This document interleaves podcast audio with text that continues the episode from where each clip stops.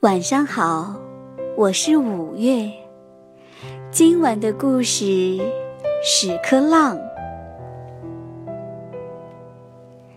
一位铁匠正专心地为皇帝骑的宝马钉上黄金打造的马蹄铁，因为这匹宝马曾经在战场上救过皇帝一命。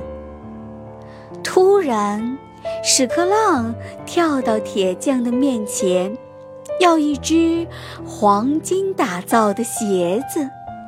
屎壳郎自豪地说：“我可是皇帝马厩里的屎壳郎啊！”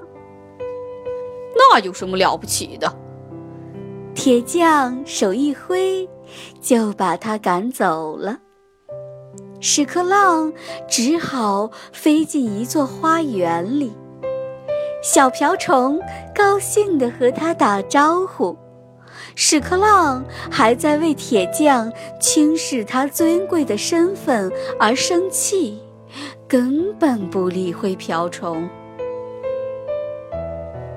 突然，天下雨了。屎壳郎狼狈地躲在晾在树上的白床单里，想休息一下。没想到，两只爱玩水的青蛙高兴地在雨中又唱又跳。屎壳郎无奈地说：“哎呀！”难道除了皇宫就没有一个像样的地方好让人休息吗？好不容易天放晴了，屎壳郎在水沟边看见自己的同伴，他露出得意自大的本性。在大家面前吹嘘自己高贵的身份和自己所具有不凡的见识。当屎壳郎说的正兴奋的时候，有人来清理水沟，所有的同伴都赶紧逃走了。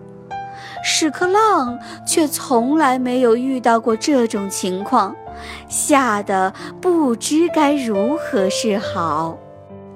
终于，他看见了一只木鞋，他努力地一面往鞋上爬，还一面说：“这世界少了我是多么大的损失啊！”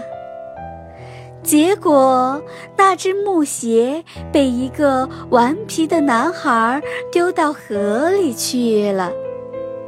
屎壳郎坐在鞋上漂流，不知过了多久，有位女孩捡起了木鞋，屎壳郎趁机一跳，跳回地上。